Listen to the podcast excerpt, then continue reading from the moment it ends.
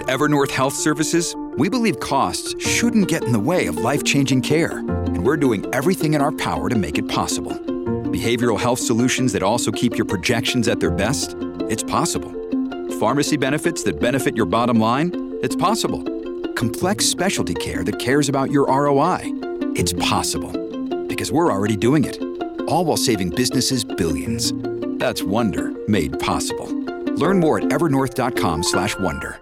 Let me tell you about uh, our spotlight sponsor. It's American Financing. Uh, if you'll take five minutes, 10 minutes today and just call American Financing, uh, I believe you will thank me in the end. Uh, I've been thinking about all those people who uh, said to me in 2008, 9, and 10, you saved us from losing our mm. entire savings. I feel like I'm, I'm trying to speak to you again. Uh, now is the time that we have been talking about. And uh, loans are going to get harder and harder for you to get. Um, if you can consolidate and get out of those high interest credit cards, it would be advantage right now. Call American Financing at 800 906 2440. 800 906 2440. I'm going to talk to you a little bit about, uh, by the way, that's AmericanFinancing.net. I'm going to talk to you a little bit about uh, what's coming economically in hour number two today and it is the Fed in the conservatory with the interest rates. That gave a clue? yeah, yeah. we'll uh, tell you about that coming up. Uh, next, General Jerry Boykin and uh, a very frank conversation. Stand by.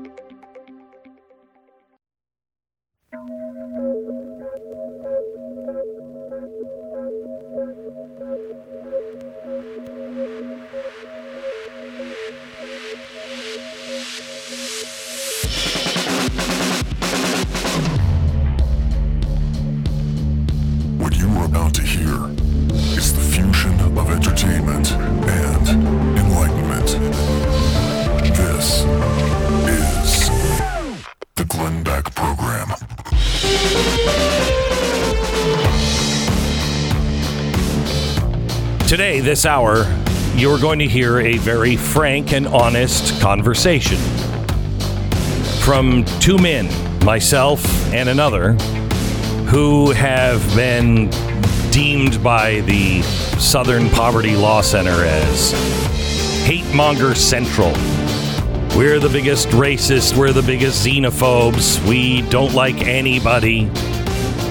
This guy has an incredible record of service to the country.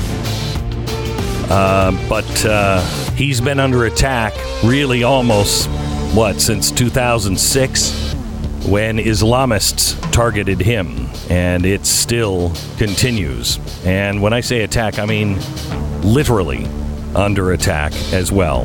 He's one of the co signers of the letter that I read to you yesterday in whole from the Flag Officers for America. It was a warning to Americans that you need to get involved in local politics. You need to know what's going on in our country. We talked to him at length about that in 60 seconds. Stand by. The Glenn Beck Program. You know, some people make it their business to try to spread, spread a force for good in the world, and those people think God exists. That's what Pete and Seth Talbot set out to do when they founded Relief Factor. Most of the pain which keeps people down day after day after day comes from inflammation in the joints. And while the Talbots wanted to fight that inflammation, and while I can't speak for everyone, I can speak for myself, Relief Factor has played an enormous role in my world. Used to be in terrible pain all the time now I have my life back. I'm not in pain all the time, and it's because of Relief Factor. It's not a drug, but it was developed by doctors, and 70% of the people who try it go on to order more. You can order the three week quick start now for only $19.95, so you don't have anything to lose. You'll know in three weeks if this is going to work. If it's not working within three weeks, stop taking it. But you could be part of that 70% whose life changes relieffactor.com. Call them now at 800 583 84. Try the three week quick start tra- uh, pack, 800 583 84. It's relieffactor.com. This man was one of the original members of the U.S. Army's Delta Force. He was privileged to ultimately command these elite warriors in combat operations. Later, he commanded all the Army's Green Berets as well as the Special Warfare Center and School. He spent 36 years in the Army. His last four years as the Deputy Undersecretary of Defense for Intelligence. He's an, endor- uh, uh an ordained minister and he is the head now uh, of the Family Research Council. He is the executive vice president. His name is uh, Lieutenant General William Boykin. General, how are you, sir? Hey, Glenn, I'm doing well. How are you? I'm good. It's good to hear your voice. Good to be with you. Um, I want to I want to start with the letter that was released the other day from the Flag Officers for America. Can you go into that, and especially for people who haven't heard it, uh, go into the warnings and and why you and others felt it was important to make these warnings? Well, Glenn, we all uh, all took an oath to the Constitution of the United States, and uh, we had no expiration date on that uh, oath that we took, even though we took off the uniform uh, we all feel that it is still our responsibility to support and defend that Constitution against all enemies, foreign and domestic. And so we felt that uh, we had to to do something. Uh, this is a first step. We don't we don't know what the next step is going to be precisely, but we are in this for the long haul. And uh, as we wrote this letter, we tried to outline uh, for not only the president himself, but for America, the things that we see that are uh, jeopardizing in an existential way the future of our nation, and uh, it will, in fact, uh, re- ultimately wind up in us not being a constitutional republic.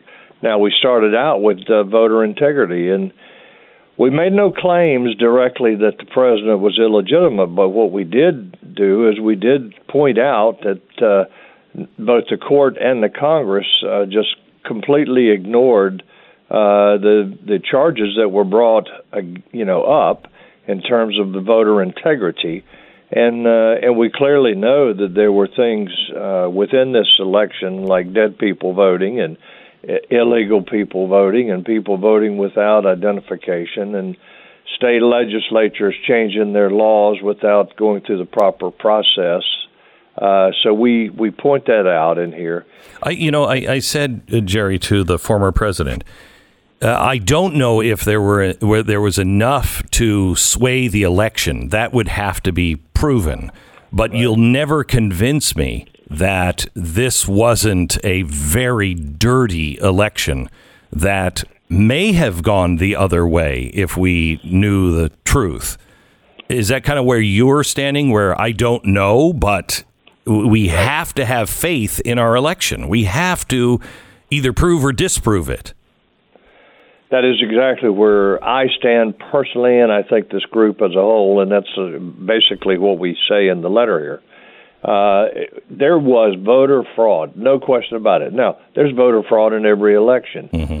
This year, though, if you look at the evidence that is uh, that is verified evidence, there was a there was a lot more voter fraud this time than than uh, we are aware of in previous elections. And uh, you know, we just had a court ruling up in Michigan that the Secretary of State up there violated the law uh, in the voting process. So whether there was enough fraud that it would have made a, a difference or not. We're not addressing that in this uh, in this letter, and I personally don't know the answer to that. Just as you said, but uh, that we know that there was some voter fraud, there was irregularities there, and what we were saying in this letter is that we have to have a system that people can have confidence in, that everyone is allowed to cast a vote, and that vote will be counted and the will of the people will be served as a result of that election. And we have to uh, we have to do that in order to maintain this constitutional republic. And then we go on to talk to them about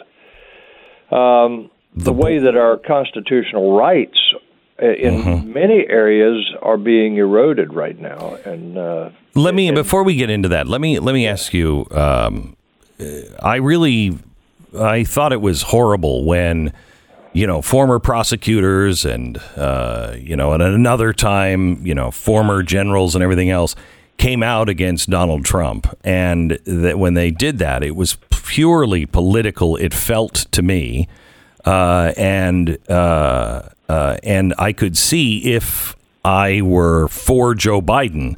I might look at this letter and say, "You only are playing politics. You're only saying this because it's it's uh, Joe Biden." Yeah. well, well, Joe Biden happens to be the president right now, but what we are seeing is we are moving to becoming a Marxist nation and and seeing the erosion of our liberties. Uh, it doesn't matter who the president is or the vice president. What matters to us is what we're seeing happen to our country. And you cannot deny anymore, no longer can you deny that we are becoming a Marxist nation. And that is something that uh, uh obviously you and I both have uh, taken a lot of flack for mm-hmm. uh, over the last four years as uh, as being, uh, you know, we've been called racist, superior, uh, uh, supremacist, uh, supremacist, supremacist, yeah, and yeah. Uh, and we've been called uh, uh, conspiracy theorists and all kinds of things. The reality is today we have openly Marxist organizations in the streets of America that no one is doing anything about. But more importantly, we have them in our Congress. We have them. we we have sectors of our society that are being represented by Marxist, Marxist, hardcore Marxist, and uh, and and just start. They call themselves uh, democratic socialist. Well, go back and study a, a little bit on what Marxism really is, and there is no such thing as a democratic socialist to begin with. Uh, that's a tor- that's a term that has been coined here, but but Glenn, we're seeing a Marxist movement here. I know that uh, goes all the way back to 1958 when the Communist Party USA wrote the Naked Communists and told us exactly how they were going to take over America. And a lot of what we in, address in this letter is is exactly what was written in that book in 1958.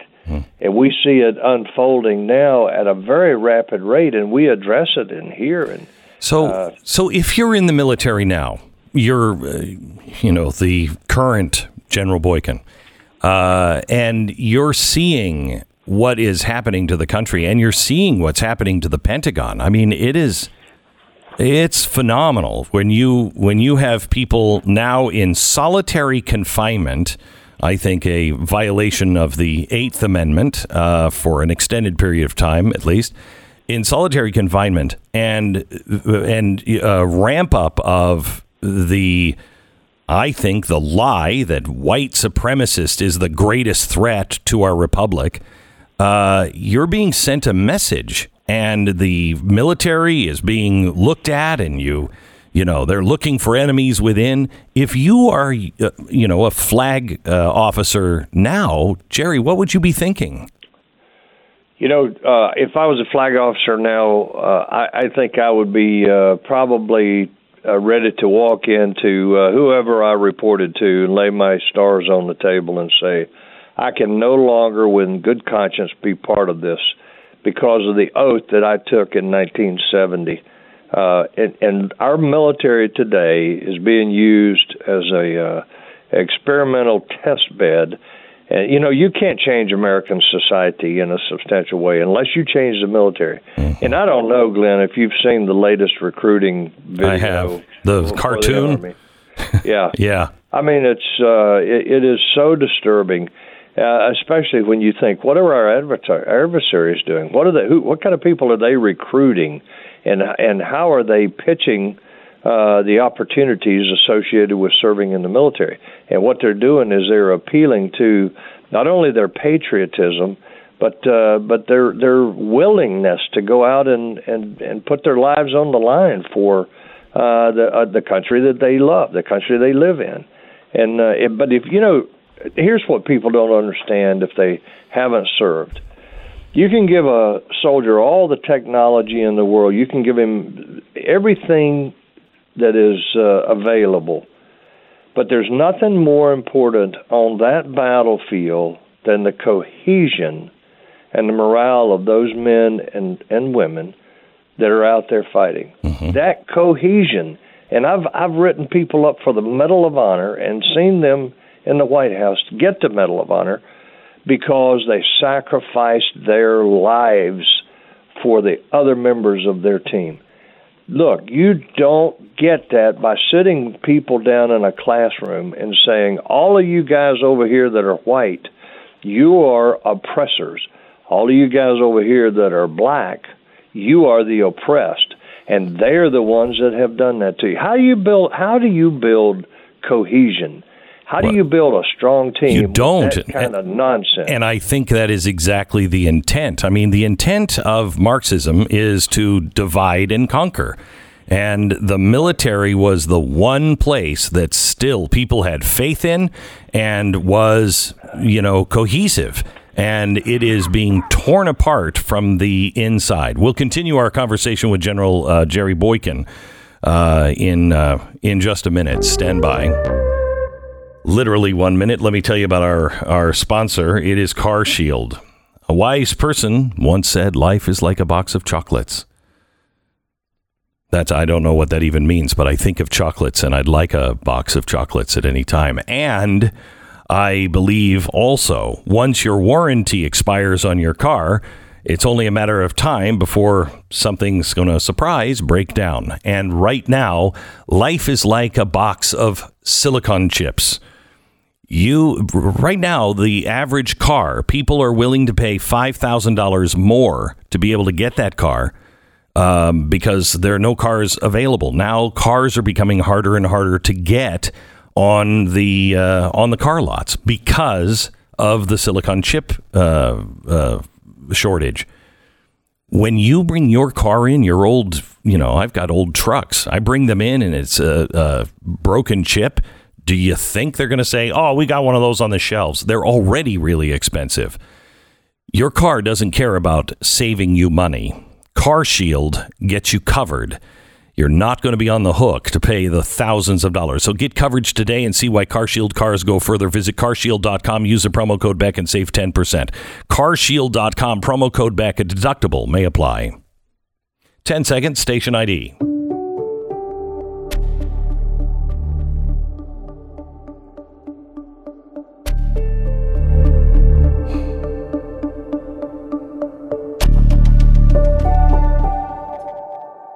Lieutenant General uh, Jerry Boykin is with us, and we were talking about the military, talking about how they're being divided. When you, do, first of all, do you believe that white supremacy is the biggest threat to our nation? I believe that the uh, United States is going through the biggest con game that uh, we've ever seen, certainly in my lifetime. I, I'm sitting right here in my office right now, uh, six blocks from the Capitol. The Capitol is uh, is is surrounded with uh, concertina wire, uh, the, the kind of things that we use in a battle zone, and the White House has some as well. And then you have you have these uh, National Guard people out on the streets. Glenn, they don't even have a weapon. Uh, this is a con game. This is a con to convince the American public that white people and those that are conservatives, especially those that are conservative Christians, are the biggest threat to America. They're a domestic threat, they're domestic terrorists. It's a con game. There's no intelligence that validates or reinforces that. Oh, you had and, you had two people testify in on Capitol Hill yesterday that, that that's what the intelligence is saying. that is just, that is absolutely not true. It, it is uh, that again is part of this con game. So it so not true. So what if you again are?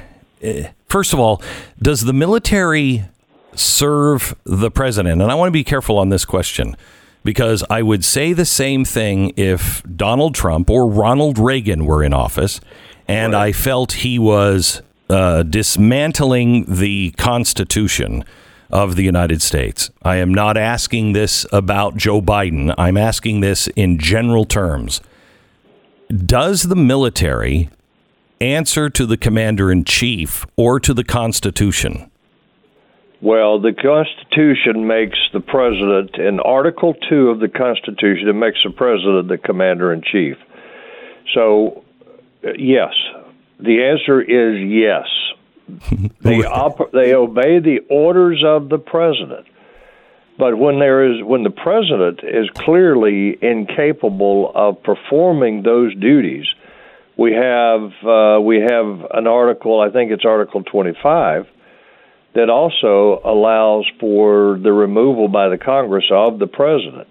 Now, I'm not in any way advocating that. While I'm disappointed in what I'm seeing here with uh, Joe Biden's presidency, I'm not advocating that he be removed. But I, I will tell you that the the military takes an oath to the Constitution, but the commander in chief is the president, and they have to obey the orders of the president as long as they are legal orders. You cannot obey an illegal order. Now, I have never been confronted with that kind of thing, and I don't know that there's historically any situation that has uh, happened. Yeah, that where this has happened. But you know, people asked me before Joe Biden was uh, was uh, inaugurated, is the president going to declare martial law, or is he going to invoke the Insurrection Act? And my response to them was, I hope not. I cannot see a situation in which he would want to go down in history as the only president that refused to leave the White House and called out the military to right. ensure that he didn't have to. That is foolish because you got a tricameral government. You got three branches and two of those branches, as far as I am concerned, in this election, did not do their job. Mm-hmm. Uh, and, and and that is the Supreme Court and the Congress, because I, I think they were more afraid of the likes of Antifa and Black Lives Matters and the Marxist movement in this country. I think they were more afraid of them than they were focused on doing their jobs as uh, not only a Supreme Court with lifetime membership in that court, but also as uh, people that were elected by the people to represent them. Jerry, we have 40 seconds for you to answer this, then we'll come back for, for some more. But um, what happened with the National Guard being called out, that didn't seem normal at all. There was no mission or anything. Is Was that normal? Was that right? No, it was part of the con. It's part of the con. You remember when uh, Donald Trump offered the National Guard and they wouldn't. It was rejected. Yes. In fact, the mayor of Washington ran them out of a hotel. Mm-hmm. Uh, this was a con. This was all part of a con, and it's still going on, and they're still on the streets. Okay, I want to turn our conversation to what our allies uh, and our enemies are thinking. Uh, we can start with the the hacker group DarkSide from, we believe, Russia and what is happening with that, and the president saying that's a private matter. We'll pick it up with General Boykin next. This is the Glenn Beck Program. It's weird and scary to have these conversations, isn't it? Mm-hmm. Sure. sure is. this is this is an adult conversation. This will be taken out of context a million ways, but these are the conversations we should be having in America calmly, rationally. Uh, timeshare termination team. Uh, sound of the name is impressive, but there are a lot of companies out there that claim they can get you out of timeshare. Not many of them have the resources and the reputation that timeshare termination team has. So you bought a timeshare. Okay, fine. Now, have you been able to use it? uh, especially in the case of the past year. Were you able to use it at all? And you're still paying an arm and leg for it. Unlike other companies out there, Timeshare Termination Team has a dedicated team of in house attorneys that work exclusively for this company and specialize in timeshare cancellation law. So get out 100% guaranteed. And if you use my name when you call, you'll get 20% off. So call 888 Get You Out, 888 Get You Out, or visit them online at timeshareterminationteam.com. That's timeshareterminationteam.com. Did you miss last night's Glenn TV and Stu Does America? You can get them on YouTube. Subscribe for free. The channels are Stu Does America and Blaze TV.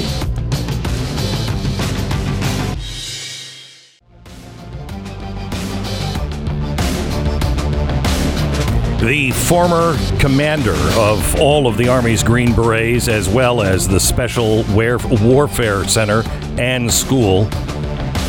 Also, Deputy Undersecretary of Defense for Intelligence uh, for his last four years after 36 years in the Army and an ordained minister. We are talking to uh, Lieutenant General Jerry Boykin, also the Executive Vice President of the Family Research Council. Geez, Jerry, I wish you would have done something with your life. Um, uh, I want to I want to turn our attention over to our enemies here for a second because you do talk yeah. about this in that in that letter letter from the uh, flag officers um, that you released yesterday or the day before. Um, we have the the hit on the Colonial Pipeline. We we believe that DarkSide is from Russia. I, I don't believe you do anything like this on this scale in Russia without Putin at least giving a, a nod or somebody uh, saying, yeah, yeah, go ahead, you can do that. The president said that this was a private matter and Colonial would have to decide whether they paid the ransom or not. Um, huh. I. I've, I've, I've, I mean, maybe I've watched too many episodes of 24, but I don't ever remember hearing a president say you can negotiate with terrorists. Um, and isn't this the federal government's primary uh, job to protect business and people from from foreign attacks? Yes, it is. I came into the uh, counterterrorism business when uh, the Delta Force was created in 1978, and one of the first things that they told us is we do not, as a nation, we do not negotiate or pay ransom with terrorists. And uh, and now it is a shock to me to hear this from the president's uh, administration. But uh, look, I, I I will just tell you that. Uh, this is an attack on our infrastructure. Look at what this is doing to the east coast of the United States. Mm-hmm. And and if that is not a significant attack on America, then I don't know exactly what what it is. So I don't know. You're an expert in these things, but if it were directly tied to the Kremlin, wouldn't this be an act of war? Oh, I think it would, and it's and we have to get used to uh, the fact that. Uh, we are seeing uh, war in a different way than yeah. what we have seen in the past. We've got to look at cyber attacks as being part of an attack on America uh, you that know, affects everybody. It wasn't uh, what three summers ago that uh, Putin said, "I don't know what I have to say to you, your your European leaders." He was talking to the press, but we're already in war, and yeah. it's being fought with ones and zeros. Yeah, he and he was he was absolutely on the mark. He's spot on. He's prescient in in that statement, and it's uh, sad that uh, we haven't come to grips with that, and un- and we don't understand that yet as a nation. We're still looking for tanks, you know, maneuvering on the battlefield before we're willing to call it a war. No, we're at war, and China is. We're very much at war with China and have been for some time.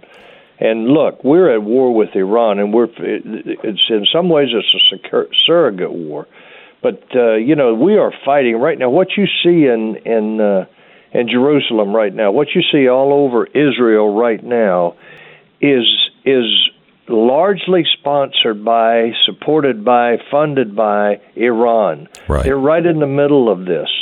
And we cannot ignore that. And they're going after our closest ally, probably in the world, uh, oh, are they? Is, is Israel? are they anymore? I mean, uh, Jerry, I've never seen a time where we have been on the wrong side of almost every issue.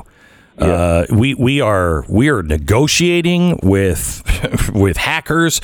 We're negotiating with the terrorists in Iran. We're standing by while Israel is attacked.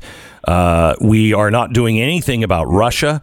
Uh, China is walking all over us, and our president's son still is taking paychecks from the Communist Party uh, apparatus in China. I mean, what, yeah, who are absolutely. we? What well, what does the world think of us right now? Look, I, I will tell you this. I, this is my belief, and I've said this on other programs. I don't believe that we would see uh, the events in in Israel right now unfolding if no way. Donald Trump was still the president of the United States because I think he established that he was going to support Israel. And think about this. When he moved the embassy to Jerusalem, he was told by just about every one of his advisors, "You're going to start a war, and and it's going to be bad." Well, he moved it, and how long did the did, did the uh, rioting last there? Uh, about 24 hours, and it was mm-hmm. over. Now, now, why do we now have a situation where this is uh, this is becoming very, very serious there, and we've got probably well over a hundred people that are, are killed, and that that information is about 18 hours old right now. And this would not have happened, and it would not have gone on this long.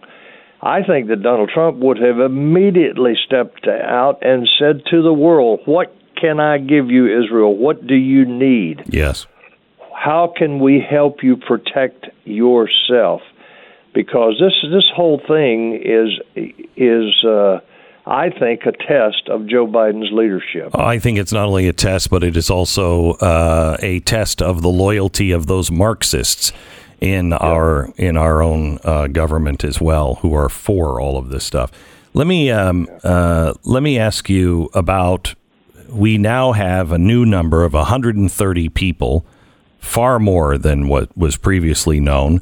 We haven't come out with the numbers with CIA. They are supposed to be substantial as well.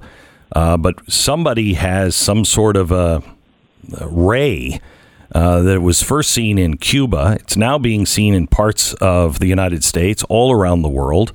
Um, and it, it looks like it's tied to Russia. Any idea on the the the ray gun or whatever it's called or whatever it is that is causing these brain injuries in our spies and diplomats and soldiers?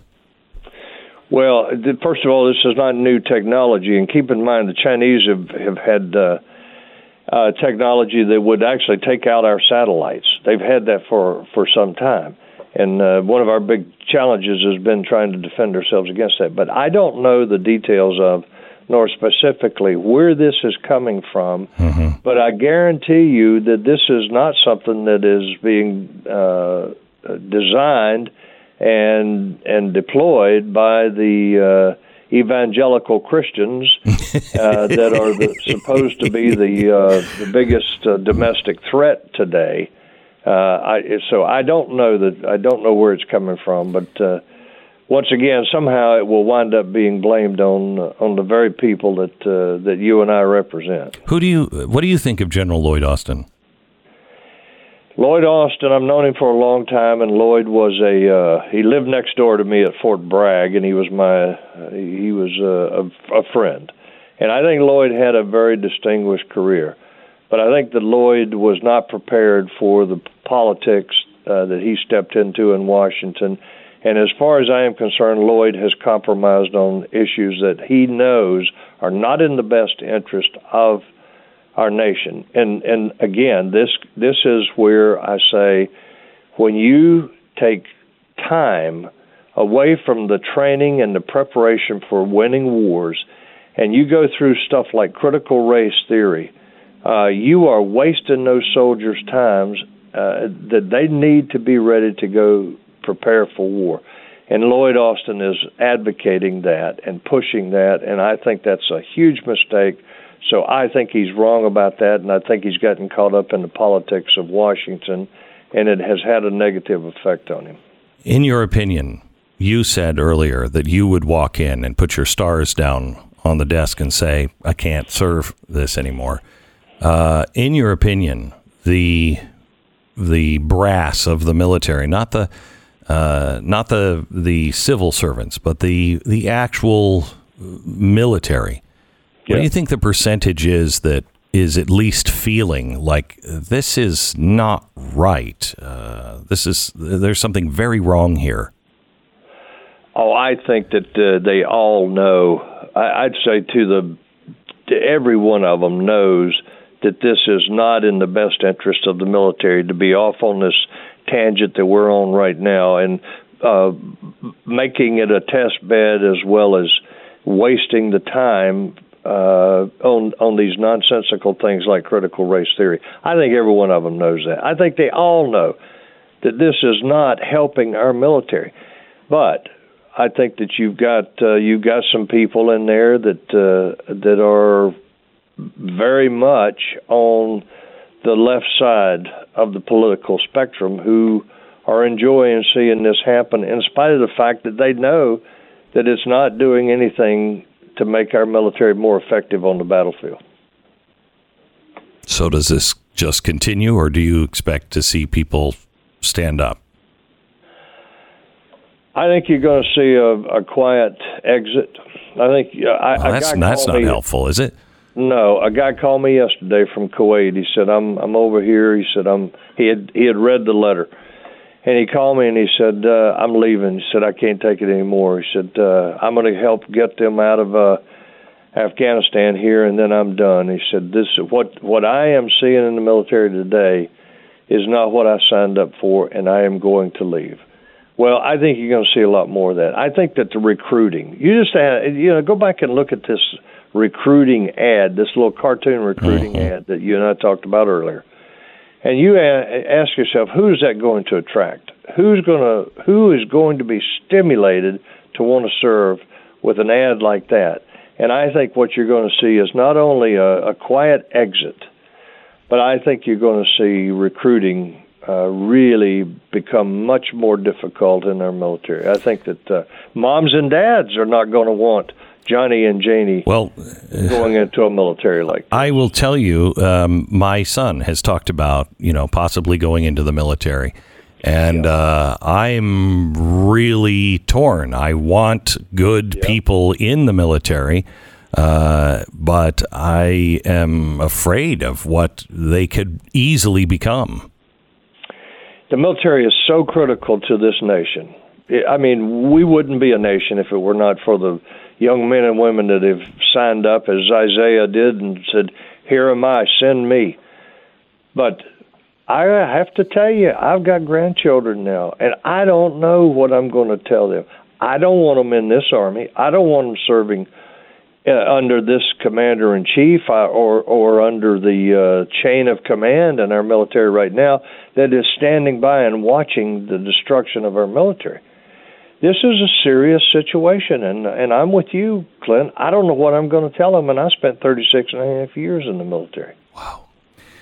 General, I I just so love you, and uh, I thank you for your service. I thank you for your um, your willingness to speak out. I thank you for your willingness to speak uh, the words of of God uh, as you understand them, and uh, I just think you're a very very brave patriot, and I thank you for all of your service.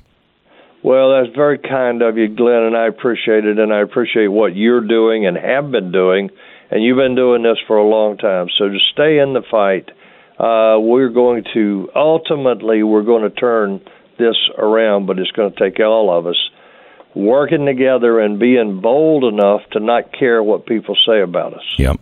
And you're one of those people. God bless you, Jerry. Appreciate it. General, uh, Lieutenant General Jerry Boykin. All right. Um, you know, the irony is not lost on me that I spent all these years raising a boy so he could go out and mow the lawn for me, only for Hustler Turf to turn lawn mowing into something fun that now you're like, well, I want to. No, it's my turn to mow the lawn. Hustler zero turn lawnmowers are designed, engineered, and assembled in the U.S. using American and global parts. These are these things are built like tanks with a lawnmower blade. Uh, Hustler Turf is a third generation family company. They provide hundreds of jobs in America's heartland, uh, and they build the best mower you can buy. I want you to look at their new 2021 Raptor series, built for homeowners with less than three acres. It can cut your, your lawn mowing time in half. Visit your, near, uh, your nearest Hustler dealership and take a hassle free test drive. They're going to help you select the right lawnmower for your application. Be there after the uh, sale when you need parts or routine service. They are always there. Find your local Hustler dealer at hustlerturf.com. There's over a thousand nationwide, so there should be one close by. Find your dealership at hustlerturf.com. Coming up next hour, we are going to talk about the economy. What the hell happened to Elon Musk and Bitcoin yesterday? What the? what was he doing? You forget sometimes that Elon Musk is not a conservative. No, I know that. I know that. But he is somebody who has forget it. believed in blockchain and everything else. This the, he just came out and said he's stop. He is going to stop taking Bitcoin at Tesla Mm-hmm. um, because uh, the environmental impact of mining. That's over in what, like five few years? years, and you know the majority of it is done with renewable resources. I mean, it's not This is- even. It, it's it's compl- not a it's an problem. inane argument that has been debunked a zillion times. What Again, did he do? Why do you, suppose for- he did that? You forget that he is a guy who's building spaceships to escape global warming. No, I know that, and I- that is I, I know who that he is. He's going to believe the kind of environmentalist uh, craziness uh, at every turn, and he like built his company on Bitcoin. I, I mean, he look. Tesla is a, an electric car company. We forget because we think of it as a really good car company, and they make cool cars that go really fast, and you know he makes spaceships, and he's an interesting guy, and he's been. uh, Really interesting on a lot of things uh, Yeah. over the past few years, but you got to remember this is his core. His core is the Oh, craziest environmentalism you can imagine. No, I mean he is yeah. he is in with Al Gore. He's just instead of flying around on a jet, he's building a rocket and saying, "I think we all should get off the planet." And I'll say, like, uh, he- like he's doing it uh, as a private business guy, and I'm fine. No, I'm I, fine like, I don't agree with him on this stuff, but it's like it's infuriating when he's like degrading, uh, promising new currency that d- goes around the government because Yeah. of environmentalist nonsense. Dropped twelve percent since yesterday. This is the Glenn Beck Program. All right, our sponsor this half hour is uh, Ruff Greens. I saw President Miles again on Instagram. Yes, last night. my my dog, Yeah. sixteen year old pug Miles, uh, which is very old, but in dog years, Joe Biden is still older. yes, Which is weird. I know, and I will say you see a lot more of President Miles than you see I of do. Joe Biden. Lately, I have. And I think President Miles is a little bit more active, Nimble. Uh, yeah, Yeah. nimble. He's Yeah. awake more often. Uh, there's a lot of things like that. But he yeah, sleeps like 22 hours a day, though. give or take. Yeah, give all or take. Yeah. He does sleep quite a bit, but he uh, look, he's doing really well, and I mean, he keeps chugging, and the, I think the Ruff Greens is helping him and does help him get up, and you know, it help. It seems to I don't know. I mean, it could just be my imagination, but it seems to help him get around. Like it seems to help Oh, with I- his joints. I don't know I what think it it, does with uh, with Uno. Really? I mean, German shepherds when they get to be Uno's age have a lot of problems with their hips and everything Yeah, else. He he doesn't have anything. The vet just said he's like he's three, and he's nine. Wow. Uh, and I think a lot of that has to do with Ruff Greens. RUFFgreens.com slash Beck 833 Glenn 33, ruffgreens.com.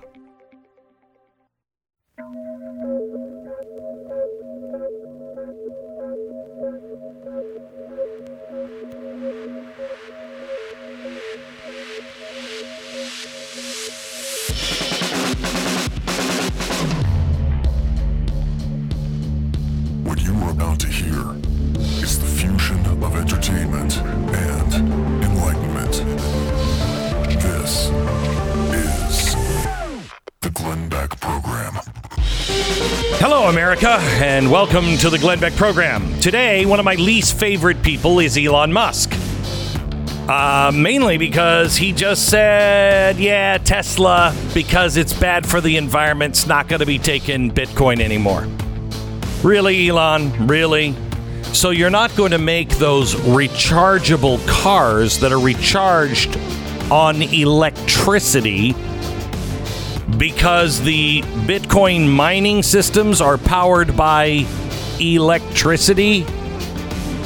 Uh, somebody check his math on the rockets because I think he might be smoking something. Uh, we're gonna. I'm gonna tell you why the why the world is flocking to Bitcoin or any other kind of currency, gold or anything else. Why is that happening? Oh, you will understand in layman terms in 60 seconds. The Glenn Beck Program. So Jared wrote me about his recent experience. He said, "I heard American, uh, I heard about American financing on your program, Glenn, and figured I'd give it a shot. We were looking to refinance our home and consolidate some of the revolving debt. From the initial conversation, it was the best mortgage process I've ever had, and I've had a few." Jamie was the guy who helped him from American uh, Financing. He said he guided me through the process, make sure I had all the right documents and information. He kept me up to date on where we were in the process, and when I needed to get the you know a test done, they suggested some local businesses who could do the test. In the end, it was a great experience, and as a result, our financial situation is much better. Thank you, American Financing that's going to happen to you if you just take 10 minutes and call and just say, hey, here's my situation. Can you help? They'll tell you yes or no quickly, and there's no high pressure or anything else. They work for you, not the banks.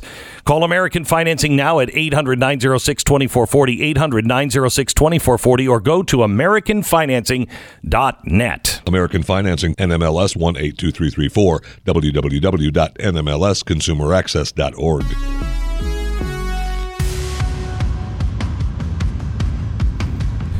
All right, I want to talk to you about inflation, but I'm going to try to break this down into everyman terms, and it's it's difficult, but when you understand it, it's not difficult at all, and the answers become very, very obvious on what we are to do. Inflation is heating up all across the economy. Mathematically, that is guaranteed to do that. That is going to happen if you start printing money and pumping cash into the system. Increases in the money flow always result in corresponding increase in prices. Why? Because there are more dollars chasing the same amount of goods. And inflation is too many dollars chasing too few goods. That's what makes the price go up. Inflation. Your average high school economics student can do this math, but somehow the PhDs at the Fed can't. The official inflation number now, as of yesterday, was 4.2%. That was a lot more than the Fed was expecting or anybody was expecting, less than what I was expecting. If you look at the old, we did this yesterday. If you look at the old index, if you look at the way we used to model it, it's between 11 and 13 percent if you or 8 and 13% actually if you look at the number from the 90s but if you look at uh, consumer inflation with more modernized index that measure real world 2021 cost of living they are showing inflation sitting at closer to 12% for the month but these numbers mean nothing. They only mean something to you when you go to the grocery store or you try to buy something. Are you paying more or are you paying less? Are we going in the right direction or the wrong direction? The disturbing news here is if you look at the producer price index, this is the index that predicts future consumer prices because the products to make products, you know what I mean? The steel to make the cars or you know the widgets or the the fertilizer or the alfalfa to feed the cattle you look at those things and say it's going to cost these people more so they're going to have to charge more at the end. The producer price index shows the uh, prices passed on to consumers in various ways is sitting at 22% that's the inflation that is still yet to come the PPI measures commodities that companies have to pay to build and make stuff. The commodities are not part of the consumer price index copper, steel, aluminum, lumber, corn, cobalt, rubber, all of this stuff. We know lumber is up nearly 400% in the last 12 months. Copper is up 100%. Well, you know, that's going to get much, much worse if we actually do fix infrastructure and our electrical grids and everything else, because that's all copper. When the United States government is going to buy billions and billions and billions of copper, how do you think you're going to get the copper for your house? Is it going to be up or down in price? Corn is up over 100%, including 50% in just the last two months. So if producer prices predict future consumer prices, the rapid inflation we're seeing in consumer prices isn't just transitory, as the Bank of America called it. And they're not saying it's transitory inflation, they're saying it's transitory hyperinflation what's coming our way will be with us, maybe if we're lucky, for months. It could be years. And I'll explain why.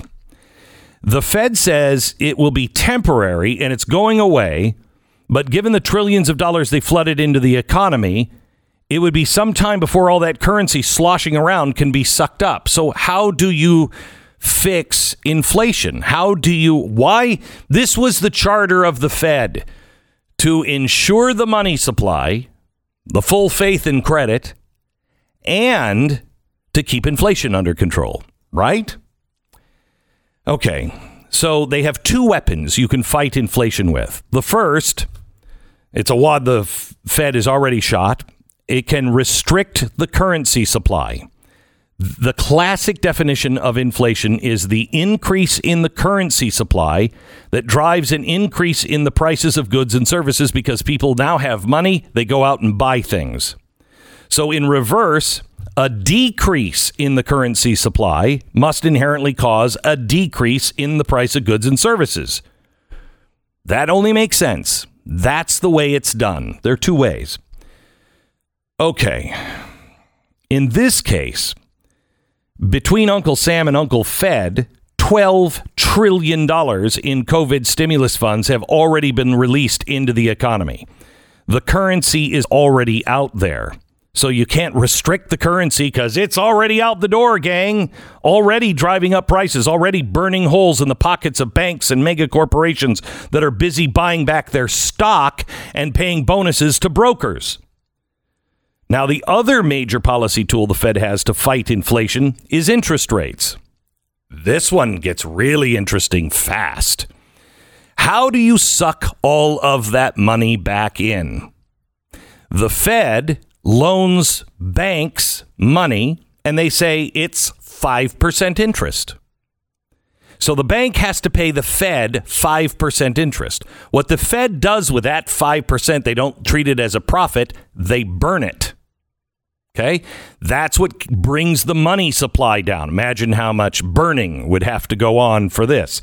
In the 1970s, Paul Volcker, who was not a popular guy at the time with some, he staved off inflation rates of 14% a month by raising the federal funds borrowing rate to 17%. So the Fed said to the banks, You want to borrow money? It's 17%. Then banks would add another 3% of profit on top of that. So you're looking at almost a mob loan. And it almost stopped the heart of the economy, but it pulled all that cash back. Okay. By the time Reagan won the election in 1980, inflation had dropped from 14% to 4.3. All you have to do is raise the interest rates. Okay, Here's why the Fed can't do that. They're saying we're not going to do this for probably a couple of years because we got to see that. No, no, they're never going to do it. They're never going to do it. Here's why rock, meet hard place. When Volcker raised the interest rates to 17%, making it really expensive for anybody to borrow money, the U.S. federal debt was just below $700 billion. Seven we owed less than a trillion dollars. GDP ratio 33%. Today, our US federal debt is 28.4 trillion dollars. That's today. That's not including all of the stimulus and everything else that the Fed has done. $28.4 trillion. Our debt to GDP ratio sits at 130%. Oh, by the way, that debt and debt to GDP, both all time highs. And they're both all time highs before the Biden Harris COVID bailouts and Green New Infrastructure Part 1, Part 2. By year's end, estimates point to around $31 trillion in debt and 135% debt to GDP. So, why am I talking about any of this? Let me go back to Volcker in the 1980s when he raised interest rates to 17%. It would be the death knell of the United States of America. Today, we have over $28 trillion in debt. That debt is made up of various types of interest bearing bonds. They're short term bonds. When people buy them, you know, you get an interest rate. We're borrowing money from people, and it's like we have an adjustable rate. That's what you have to understand. When interest rates go up, You don't want an adjustable rate. You want to lock your mortgage into that low rate, right? Our loans aren't locked in. They're adjustable, kind of, because we are constantly borrowing to keep that going. So when they raise interest rates, you get into something cost, called the cost of servicing the debt. I love that. The cost of servicing the debt is going to go up. What does that mean? That means run like you're running from the gates of hell now. The interest paid out to the bondholders is based on the federal fund's borrowing rate. So if the Fed increases the cost of borrowing, the cost goes up for Uncle Sam as well. So the interest the government has to pay out against all of this debt increases every time the Fed raises the interest rates. When U.S. debt was low, higher interest rates were painful but not deadly. But when we're closing in on $30 trillion and deficits projected in the 2 to $3 trillion a year for the next five years, the cost of servicing that is going to outpace our ability to pay for it. Current debt, $28 trillion, round numbers. Currently, the Federal Reserve funds rate is 1%. And on average, U.S. bonds across all types pay an average of just under 2% in profit to anybody who took that, we borrowed that money from. So you get 1.8%. So the current cost of servicing $28 trillion in debt at 1.8% is $504 billion every year in interest. $504 billion.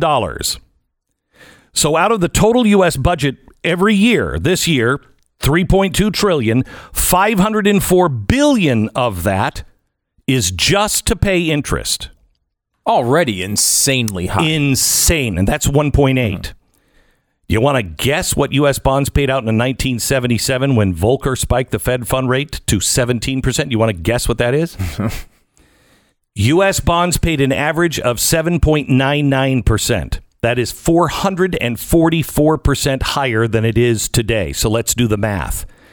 If the cost of the government to pay interest on the debt was 7.99% against a debt of today 28 trillion, the annual debt servicing cost, just the interest, 2.2 trillion dollars. Our entire budget is 3.2 trillion now and they say there's no cookies in the counter that we can get rid of. There's nothing to the, the it's all bare. Hmm. Just the interest is 2.2 trillion dollars.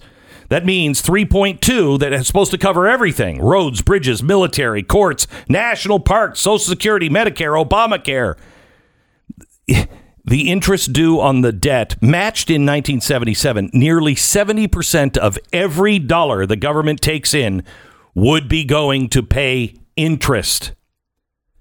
That's why they're never going to raise the rates. Because they can't raise the rates.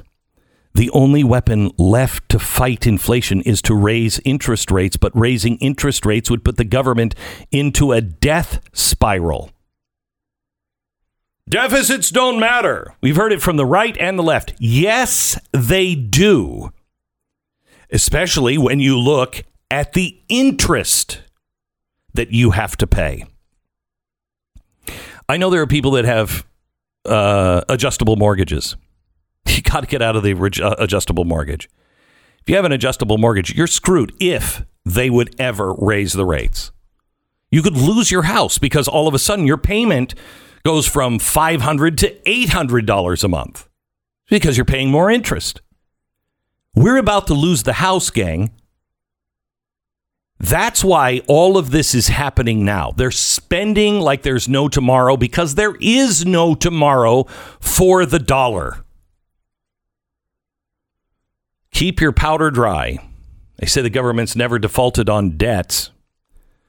I think after uh, last year and just the beginning of this year, I would uh, swear off the word never.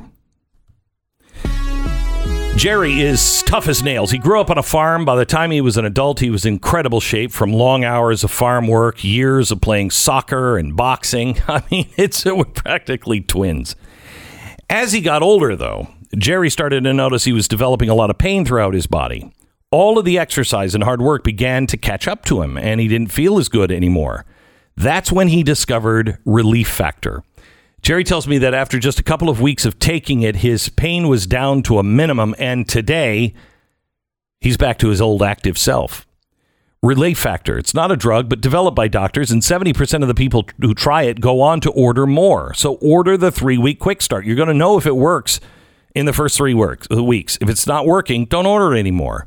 It's 1995. It's worth 20 bucks to see if you can get your life back. ReliefFactor.com. Call 800 500 8384. 800 500 8384. It's ReliefFactor.com. 10 second station ID.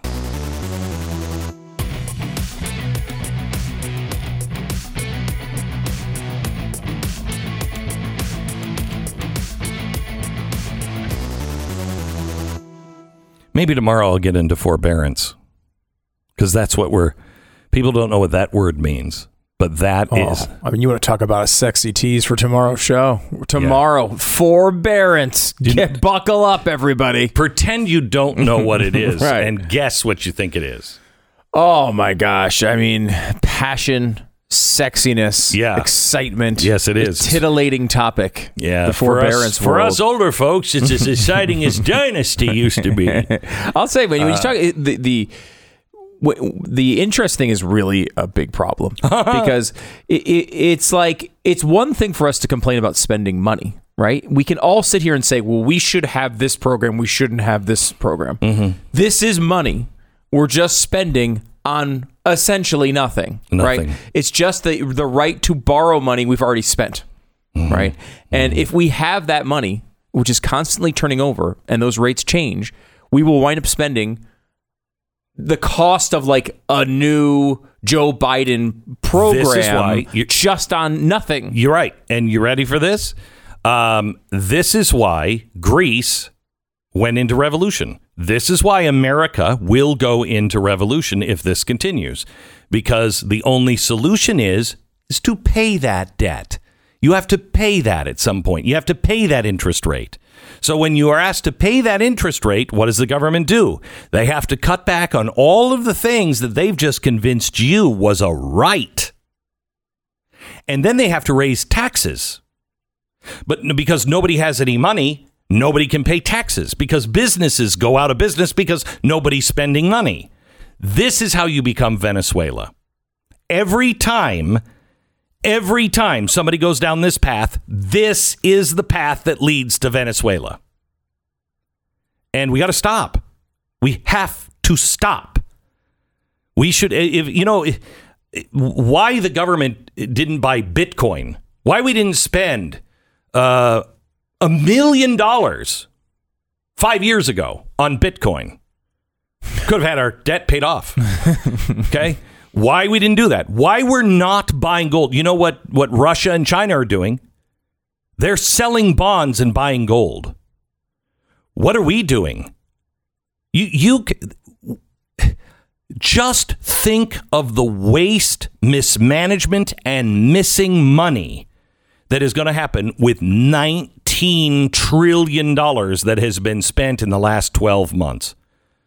There's no accounting firm in the world, yes, even the ones that guard the coveted envelopes for the Oscars.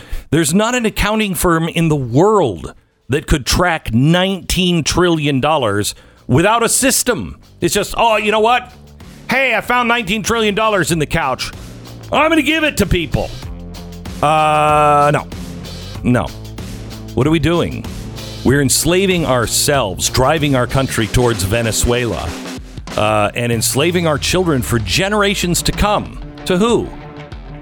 The Chinese?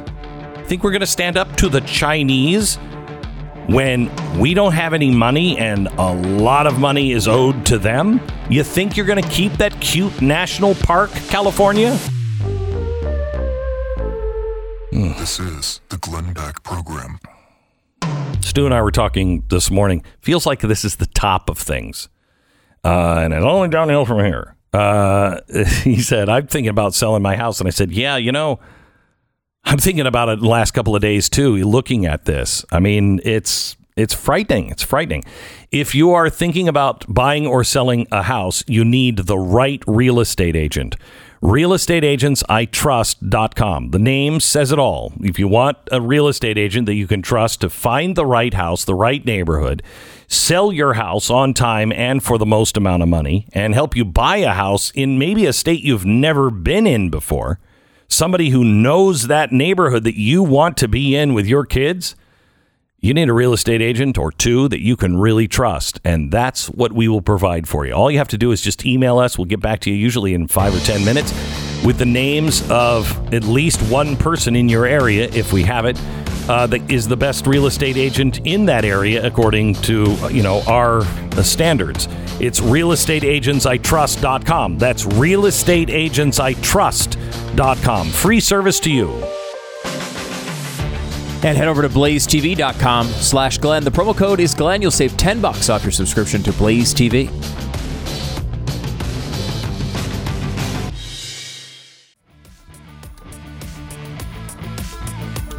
This this is the Glenn Beck program. If you missed uh, today's broadcast, make sure you get it wherever you get your podcast.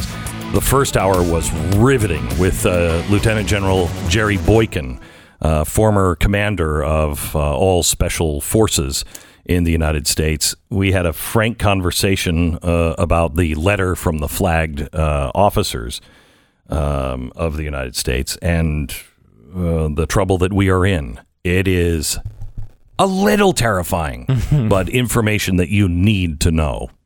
Well, I'll tell you what, Glenn. I just I'm I'm very disappointed in you uh, for you just holding out on the people. You're just like you get us get them all excited with that forbearance talk, and then you're like, "Oh, we're going to bring that to you tomorrow." I mean, people watch on what the you edge say. I'll seat. tell you what forbearance Look, is. people are on the edge of their seat. Right. They want to know about forbearance. So shut up, shut up. I just I just talked about the interest rate and why the Fed is lying to you when they say we just don't think it's time to raise interest rates. They're never going to raise interest rates. They can't raise interest not rates. to those levels. I mean, they're probably raise them, right? I mean, they're just not going to raise Maybe. them to eighteen percent. which is the only way to stop inflation. Right. I mean, this kind of inflation that is coming. Um, uh, but the other shoe to drop is the forbearance shoe. And I know it sounds super sexy, but actually it is, it's really important. And once you get past the fancy terms, you realize, holy cow, what? Let me explain this in a way Stu will understand. You know when you know you're all hot and bothered and and your and your wife says uh, not now. Uh, yes, I do know that. okay good. That's forbearance. Okay, all right. She's just saying not now. But that you know, does that mean not ever? I never have to pay? Is Uh, that no no. Okay. okay so forbearance uh, forbearance is the is the idea that you don't have to pay things uh, right now and that's when the the first covid bill came in and said you don't have to you don't have to pay this uh, it was the first cares act it passed overwhelmingly with Congress. It was, you know, signed into law by Donald Trump, and it allowed the federal agencies to extend forbearance to homeowners. Now, when you heard if you were impacted by COVID 19 uh, and the uh, Federal Reserve Bank and the government lending programs, and Uncle Sam said, you, you don't have to worry about that. Nobody's going to be evicted. What did you think that meant?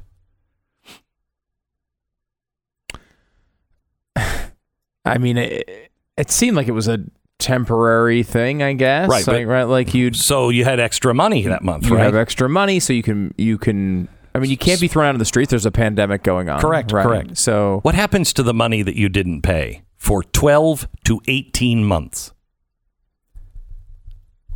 what happens to it? I mean, uh, you, Yeah. Who's, is it just called off? Remember the definition of forbearance, Hmm. Stu and Lisa? uh, just not right now. Not now. So you have to come back and pay all that you back rent. You have to pay. Now listen, if Is that do- true? Jeez. Yes, that's true. There's no one's going to be able to do that. Yeah, yeah. Well, Bank of America estimated that through March of 2022, 22% of its loan portfolio had gone through some form of loan modification or forbearance. So 22% of Bank of America. That number is a lot, lot higher. Um, here's the thing the federal court just said government didn't have a right to do that. You can't do that. So now they've called off forbearance. Okay. I want you to I want you to understand what all of this means. In the original CARES Act, the government via funding lending programs through the government, the Federal Reserve Bank uh, took on 70% of all U.S. mortgages, including nearly 90% of new mortgages to low income areas of the country since 2009. So 70% of the mortgages are experiencing some sort of forbearance, depending on the type of lending program you use to fund the mortgages. And the United States government is now on the hook for it. So if you can't pay your debt, hmm, that's going to be a problem. I mean, if you really look at this and you look at the worst case scenario, this is how you don't own anything and you'll like it because the government will now own your house. The Federal Reserve will now own your house. The bank will now own your house. Let me explain. Forbearance, in short, you're eligible to stop making monthly payments during the forbearance period. In the case of the government's backed mortgages during COVID, that meant you could miss 18 to 24 months worth of mortgage payments. But what you have to understand is, and this seems like not so bad, every payment missed is added to the end of the loan. So if you miss 12 payments, a 30 year mortgage becomes a 31 year mortgage. But you're also having to pay the interest. So a 31 year mortgage, because of the interest, is probably going to be a 32 year mortgage. Sounds still okay, right? Not so much. Not so much. Forbearance isn't a free pass to live anywhere you want without mortgage or without consequence. Here is the consequence, and it's not the 31 or 32 year mortgage. If you try to sell your home, any missed payment during the forbearance period has to be made whole before the title will be released. So if you missed 18 payments of $1,800 each, you'll have to come up with $32,000 in cash to pay the forbearance to be able to sell your home. Because you owe that. Oh, here's the um, here's the other thing. Because you're in arrears, it doesn't say on anybody's credit application, oh, it's forbearance. It says you are delinquent with 18 months of loans. Do you know what that's going to do to the average uh, credit score? Banks are already going to be hesitant to lend anybody loans in the future because of this crunch that is coming. You have to have great credit. If you've been participating in forbearance, you are going to have delinquencies on your credit score, which will cost your credit card. It will go up in interest. And if you can get a loan, you're going to be paying a higher interest rate because you've been delinquent. Even if you sell your house and pay it off right now, it will still be marked delinquent. So it's a good thing I'm renting, right? Oh. Yeah, not so much. Here's the mistake that millions of renters made millions of times over. You're not forced to pay rent, and landlords aren't allowed to charge late fees. Rent continues to accrue during the months you missed. Okay, no big deal. I'm going to live the high life. Well, now that the federal court has ruled the CDC has no power to uh, issue any kind of eviction uh, uh moratoriums, Renters are due for a rude awakening. If you started missing rental payments in, say, June of last year, as the moratorium is lifted, millions of renters may find out that they have to start making payments again. But they also have to make up for the money they missed. When the dust settles for COVID 19, renters who end up ev- evicted will find their long term credit negatively impact. They won't be able to fill out in uh, a financial form for the next apartment they're trying to rent because they owe all of this money and they didn't pay their last bills on time all during COVID. Now you're going to take it's going to take a very understanding apartment complex or a very understanding bank and they have such a heart to say, "Oh, it was COVID, not a big deal." As America begins to reopen, as vaccines are administered, as America's shuttered businesses get permission to have patrons again, let's take stock and remember that once the virus is gone, the impact, the the pandemic, the economic, the social, spiritual impact that this has remains. Just unpacking the U.S. mortgage and rental in- industries could take years and still cost homeowners, renters, landlords billions in cost. Both those you hear about on CNN, but also the cost of higher interest rates due to lower credit scores, having to choose to live in a less safe neighborhood with a longer commute because your rental history shows eviction. There are consequences to everything the government does. When they say free money, it's never free, as millions of Americans will begin to understand as America opens back up for business. Okay, let's talk about something happy. Uh, let's talk about uh, grilling some burgers on the on the grill, uh, smoking some meat until it just falls off the bone. recteq will help you do that. It is smart grill technology. You know, a, a motto in my house, and everybody can say it we're buying it once. We're doing this fix once. Uh, I, I, am trying to drill into everybody in the family. Measure 800 times and cut once. Buy, but buy the one that is the best quality so you never have to buy it again.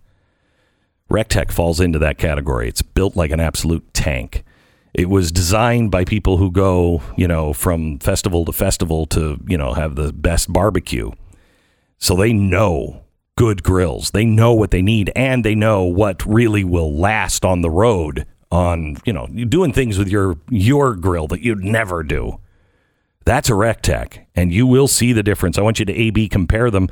Go to rectech with a Q dot com. That's R-E-C-T-E-Q dot com. Find the difference. Find the one that you'll only have to buy once. recteq dot com. You are listening to the Glenn Beck Program.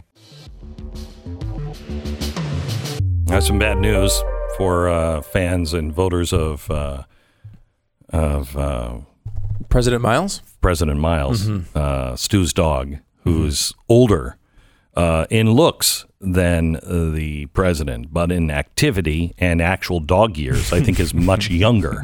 He's what, 17, Six, eh, 16 or years 17, old? like he's that, going yeah. to the he's going to the vet today. Yeah, he's having another issue. I, I think we should start laying money down on who's going to serve their full four year term President Miles or President Biden? Which is the oh, first? Oh God, I don't want to think about this, but I'm not optimistic on a four-year term on, you- on Miles. have In you had Miles- years, maybe. Yeah. Have you had Miles for all 17 years or 16 years? Yeah, we got him as a little tiny puppy. Oh, so he's been. Have you lost one like Yeah, this? we had Phoebe, and I Oh, that's Phoebe. right, and Phoebe. Phoebe was also 17, I think, when she died. Another pug. They they, they we lose all of ours around house. 11. Yeah, but, but that's because your your dogs are like you know attack dirt German Yeah, shepherds. they're- They're, they're supposed to. They don't Yeah. usually last much longer than that, right? That's pretty long for yeah, that's long for like them. that. They've actually lasted long. I've always heard that pugs don't last for a particularly long time, but man, we've had I mean, how could you after you ran into the into the into the sliding glass window over and over again to make your face look like that?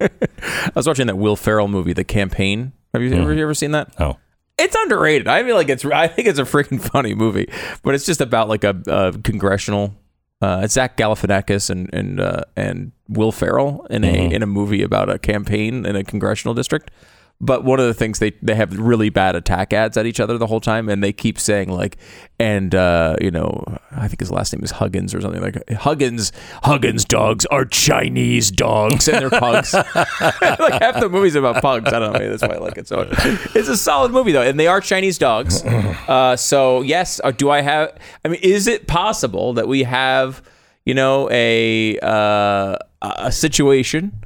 With an undercover Chinese spy as president for President Miles. I mean, I think it's it's quite clear that Is he a- sleeping with a Chinese dog? He's sleeping. Is his secretary Chinese? Has he done any deals with Chinese banks? Oh no, God! I always keep him away from Yeah. uh, From from, Fang deals. Fang uh, and Fang Fang would be an okay name for a dog, for, it could be right? President Fang Fang. Yeah, it could be. That could be around the corner. Yeah, but If for almost- a real person that you're dating, I don't think so. I do. I think I think all of my friends tell me, as my friend, if I was dating Fang Fang, Mm-hmm. you would say, "Stop it, right now." right. It just there is like a Dracula sense to it, right? There's There two. Fang and Fang. yeah, Fang Fang. I'd be worried about yeah, that. a no, you bit. can't date her Uh, Yeah. unless you can call her something else. But Fang Fang shall not be spoken of again. with all the interest and, stuff that you talked about, and all the money that we borrow from China, I mean, President Fang Fang's not out of the question. We may just have not. to give China. Look, you guys to name the president this time. Uh, can we get a reduction in the rates? You know, uh, I had a, a serious banker say to me one time, "You don't have to worry about it." Well, what do you mean we don't have to worry about? it? We're going to have to pay this back, Glenn. Do you know how much the national parks are worth alone? Wait, wait, wait. Are you suggesting we sell the national parks to China? I, I can't remember this conversation. Remember yeah. that? Yeah. And it was like, of course, of course. That's. I mean, we're gonna have to do that. We're just gonna have to sell off land. Oh, okay. Hey, want to move up to Alaska? Better learn how to speak Russian. I mean, it's a fire sale. Everything must go. I say we start with the District of Columbia and Hollywood and Manhattan. I mean, We get a lot for that. More, much more than the twenty-four dollars in trinkets. we yeah, initially but it would be hard to negotiate for DC because DC and Hollywood, I think China would already say, we already own that. What are you talking about? Mm. You can't sell it to us twice. You know what I'm saying? Uh, all right. Next hour is a power hour, but not the kind of power hour that Stu usually does with drinking. It's a power hour of information that you do not want to miss. Uh, we're going to talk to you a little bit about pushback, the pushback that is coming uh, from critical race theory.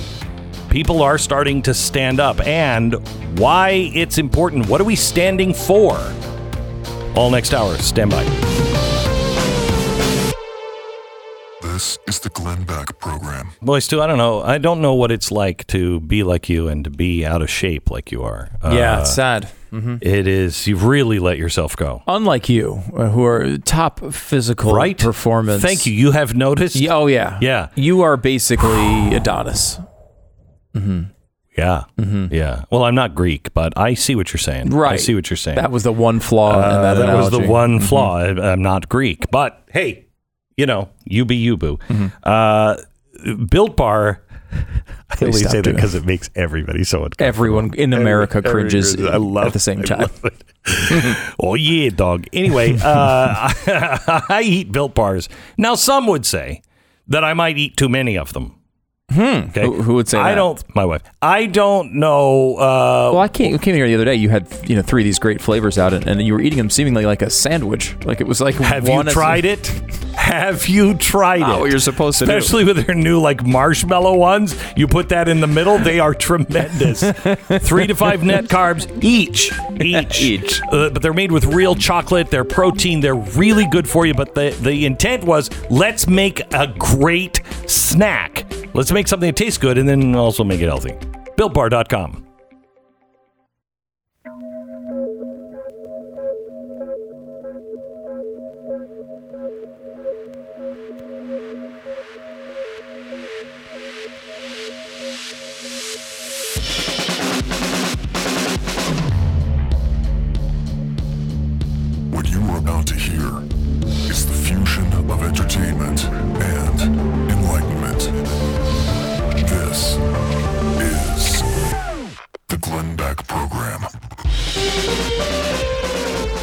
from Studio 8H, the Mercury Studios uh, lot here in Dallas, Texas. Welcome to the Glenn Beck program. We're glad you're here today.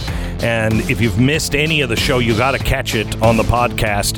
The first hour was unbelievable. An hour with uh, Lieutenant General Jerry Boykin. He's one of the signers of the letter that was published by the flag officers, former flag officers of the United States.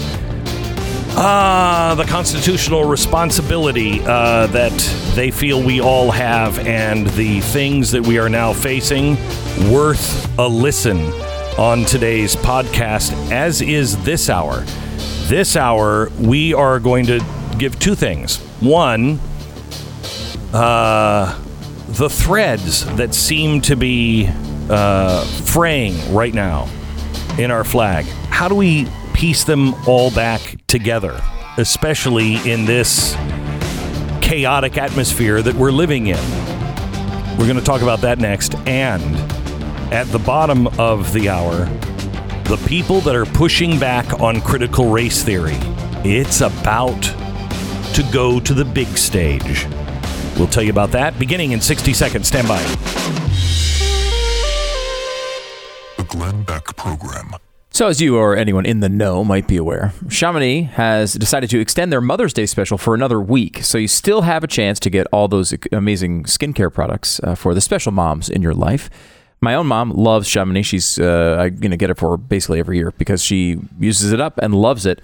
Uh, order uh, the classic Genucel for bags and puffiness, which is kind of like the, the main thing you're going to order here. Then they're going to load on the free stuff because that's what Chamonix does for you. You'll get uh, the jawline treatment, the Zotique Deep Correcting Serum, absolutely free. Uh, as an additional after Mother Day, Mother's Day gift, they're going to give you their legendary Genucel anti wrinkle treatment and moisturizer, also free. Three free gifts when you order today. You can still that, uh, uh, treat that special mom in your life with the greatest skincare that money can buy. You'll see results in 12 hours or your money back. Nothing to lose, nothing to risk here. Go to genucel.com or call 800 577 8709. 800 577 8709. They're also going to upgrade you to free priority shipping.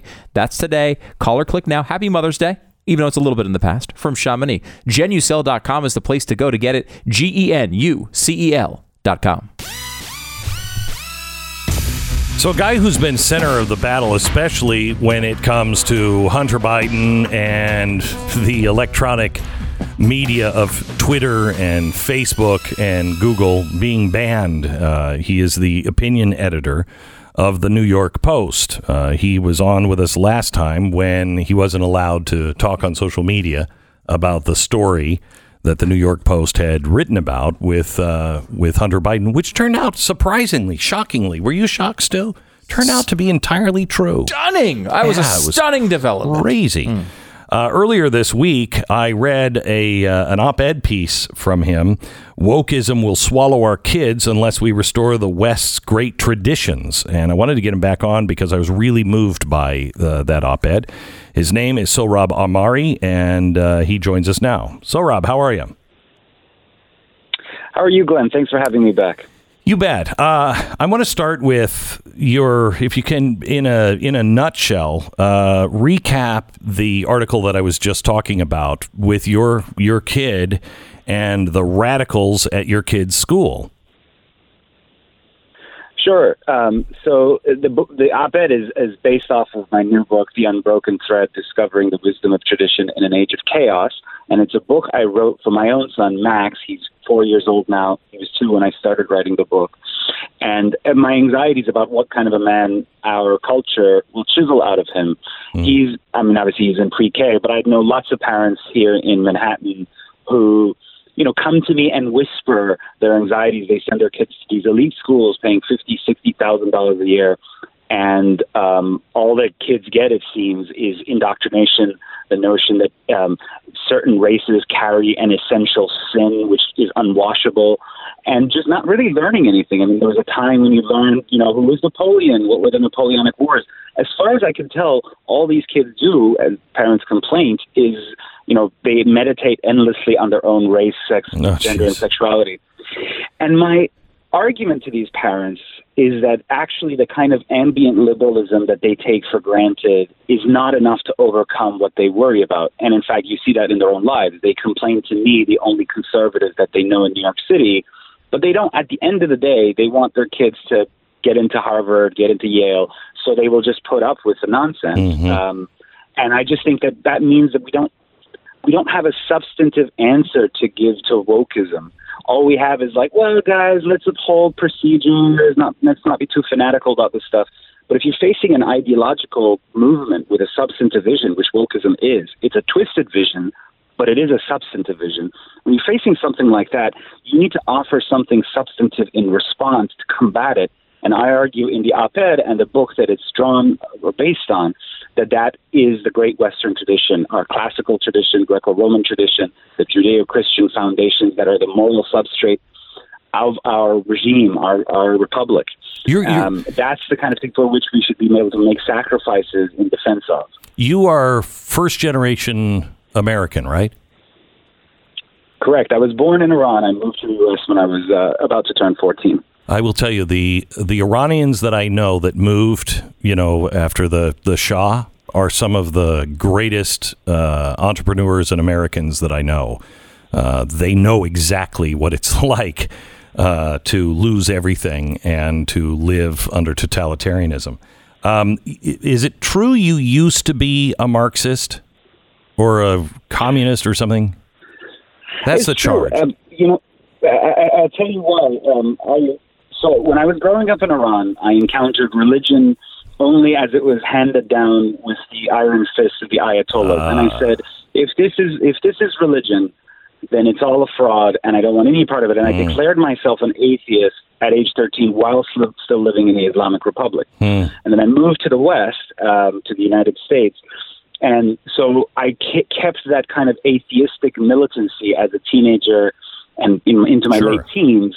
And that meant like adopting the most radical uh, version of that, which is kind of historical materialism Right. or, or Marxism. yeah. Um, so, yeah, I mean, some of my critics will say, well, he used to be that. It's only because I wrote a memoir where I kind of did a tell all. I, I, personally, so Sohrab, I think that makes it strong. I think that makes your story stronger. I, I, I like people who have had a transformation from something they really truly believed because it's hard to give up things that you believe. It's not easy. Um, you have to have find new friends and and everything else. And you've done your homework on both, and you you found freedom and the American system and traditions to be what Well, that, that it, in fact, insofar as we have a humane, decent civilization, that's a good thing. And in order to preserve it, we have to attend basically to the Judeo Christian roots that inform it all. Because our rights based system and all the rights that we have can take on a monstrous quality if they're not tethered to a deeper idea of what are rights for. Um, the, the classical tradition, the Christian tradition, and I became, I should note that a decade after my Marxism, I, I, I converted to Christianity. These uh, traditions teach us that freedom is freedom to do what you ought to do, uh, not just my right to define everything as I please and just have the maximal amount of choices. If you have that kind of a freedom and it's not, it doesn't have a moral foundation. I've I've seen this in my own life. I've seen it in the life of my peers now um, on the East Coast rights become these monstrous things, and and you that's how you get the radicalism of, for example, I, not only do I want to define how I live or what my kind of clothes I wear, but I want to define what my gender is over against everything we know from biology, from Genesis, the fact that men and women are fundamentally immuta- you know immutably different, and you can't cross the sex boundary. You cannot become another sex.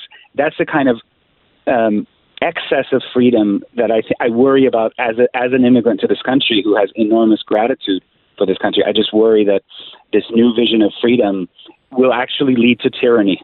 Um, Well, and isn't the new- paradox of the West? I mean, isn't the new definition of freedom, and I, want to make it clear that I think um, the biggest freedom I have found is through my faith. And my particular brand of faith has a lot of rules and regulations. You know, don't do this, do do that. Uh, and so some people would say it's so confining. No, no, no. It is unbelievably freeing if you choose to do it. Uh, because it just makes things uh, all consistent in your life, and it is very, very freeing. the The idea of freedom now to the left is force people to do things, uh, and you're you're free as long as you do these things while rejecting all traditional kinds of responsibility. Yes. Um, so the argument in my book, I mean, you can encounter it in the op-ed as well, but I lay it out much at greater length in the book, is that um, that those traditional limits and restraints, like the one that your faith um, compels you to do, but you choose to do it, those limits actually make us free. Yes. And the loss of those limits, although at first we're told that here's here's liberation, get rid of the dead hand of the past, get rid of the dead hand of tradition and faith, and you'll find greater freedom. We find once those barriers are gone that we're less free. So, for example, one of the arguments in the book is the loss of the American Sabbath. As you know, uh, Glenn, in this country, going back before the founding of the Republic, Americans had a very clear idea of Sabbatarianism, and that one day a week you, you reserve for for God, for the things of God, for contemplation, for being with family. And it took a long time. It was only very recently that the last kind of statewide blue law went away. And that looked like freedom, um, and it was sold as freedom. What it really meant is is freedom of large corporations, mom and pop shops, small businesses didn't necessarily want it. Uh, the labor movement didn't want it, and the result isn't that we're doing more. We're just more harried.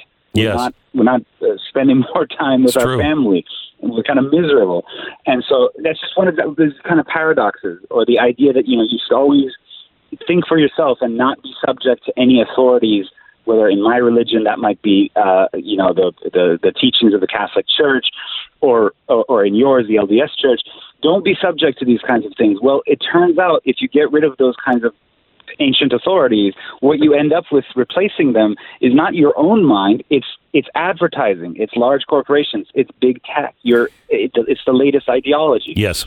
I, I, I'll tell you that you know people you know you can bash religion all you want, um, and even separate religions if you care to do so. I have found that most religions have ninety nine percent in common, uh, and it's not that. Uh, it's just the religion is the way f- to help each individual uh, understand those things. I was walking down the stairs on Sunday, and we were getting ready for church, and my son was like, "Oh, I hate Sundays."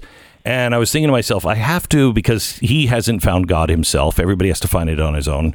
And uh, right now, he's going to church because we make him. Uh, but uh, I, I had to. fi- I thought I have to find a way to um, have him understand the Sabbath uh, in a secular sort of way, uh, because that's really all of these traditions are is an understanding. If you want to take God out of it, okay, one day turn everything off. One day reconnect with what's real and stop. Just take a breath. Stop. And it does change your life. Even if it's not connected to God, it will change your life.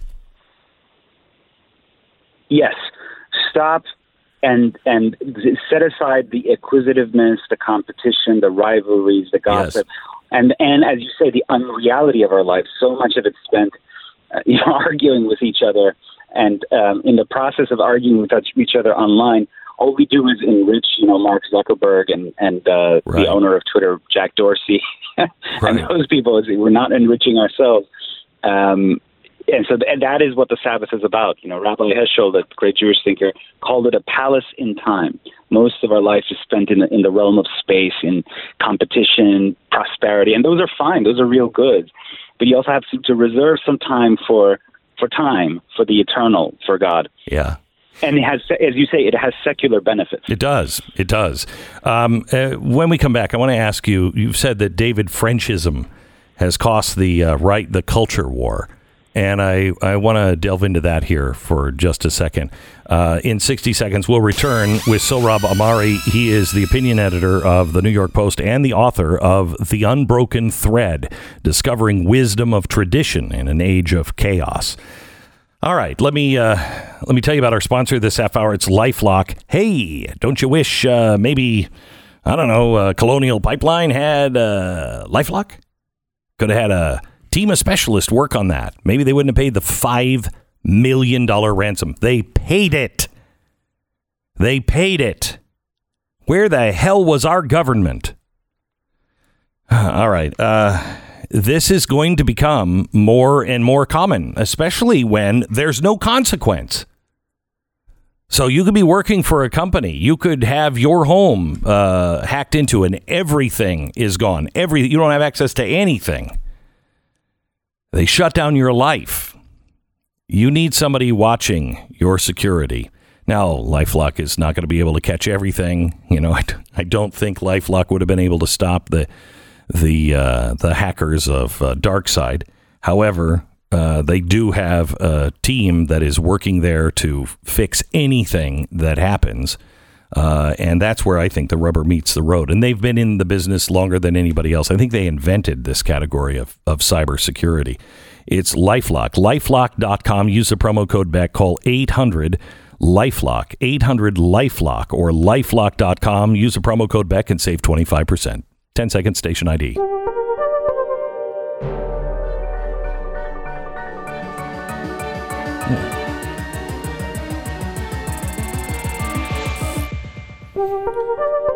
Sohrab, you have said that uh, David Frenchism uh, it, it cost the right the culture war. What do you mean by that? Well, um, this is a debate I had a, a couple of years ago. Um, it launched it, as as one New York Times columnist called it. It's the uh, the the essay that launched a thousand think pieces, where I tried to identify one strand of social conservatism that I, I you know I admire David. He, it's encapsulated by the figure of David French, and I admire David French in terms of he's been a great lawyer for um, religious liberty causes and so forth. But um, what it does is a kind of strategy of retreat for people of faith in the public square. Mm-hmm. What I mean by that is that um, you know faith has been an element of this nation's founding. Our founding is only sensible in relation to a kind of public understanding.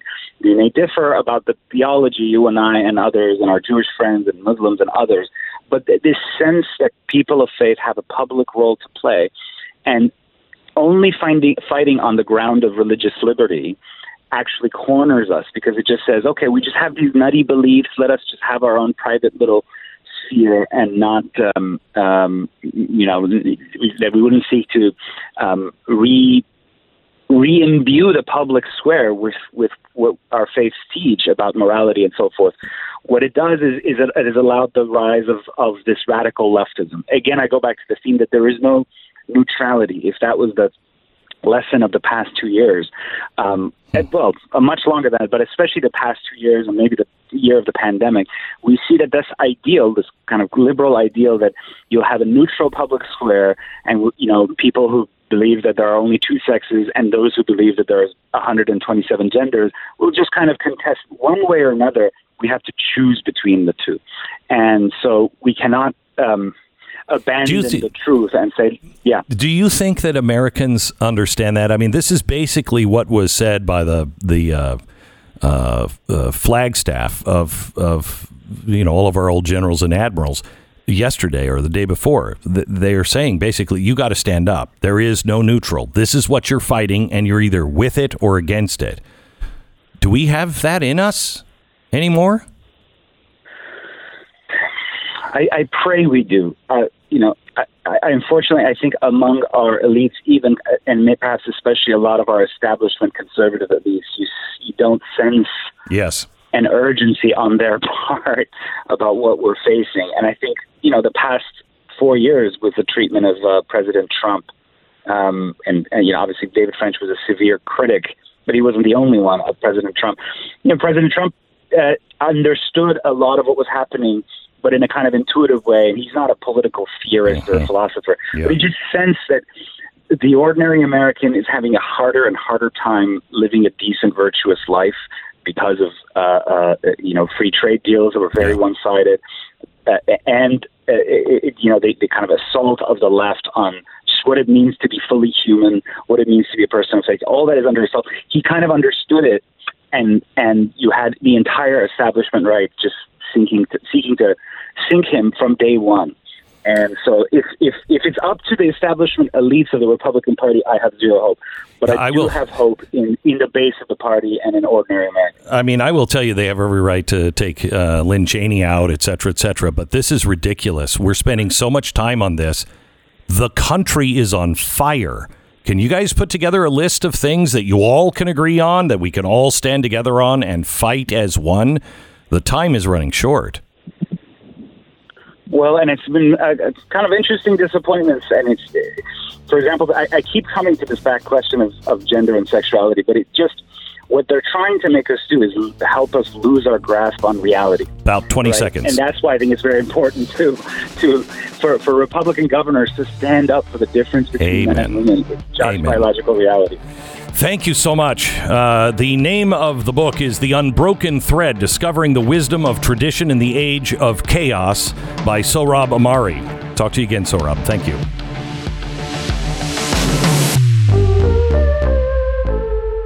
This is the Glenn Beck Program. Imagine you have a piece of paper that reads, Good for one car, and you could take that paper to the car lot and drive away with a new car. But you don't need a car right now, so you save the paper for a rainy day. Then one day you wake up and the paper reads, uh, Good for four tires, and you realize you should have gotten the car while the paper was still worth the whole car. This is actually what happened with Volkswagen in Germany. You saved and you got a piece of paper that said, You get a Volkswagen. But then the war broke out and you didn't get the Volkswagen. And it wasn't settled until the 1960s. Well, that's what the dollar is. That's what's happening with the dollar. That piece of paper says you are entitled to $1. Well, they're devaluing that dollar. Goldline. The gold is not devaluing. Uh, it is going to become more and more important. Right now, they have a special on their graded Liberty $5 coins. Those are the coins that I collect. It's a collection, uh, and it's a nice collection, and maybe you should start collecting them too. Ask them why I'm saying that. Uh, they're waiting to hear from you. Call 866 Goldline, 866 Goldline, or goldline.com. And head over to blazetv.com slash Glenn. Promo code is Glenn. You'll save 10 bucks off your subscription to Blaze TV.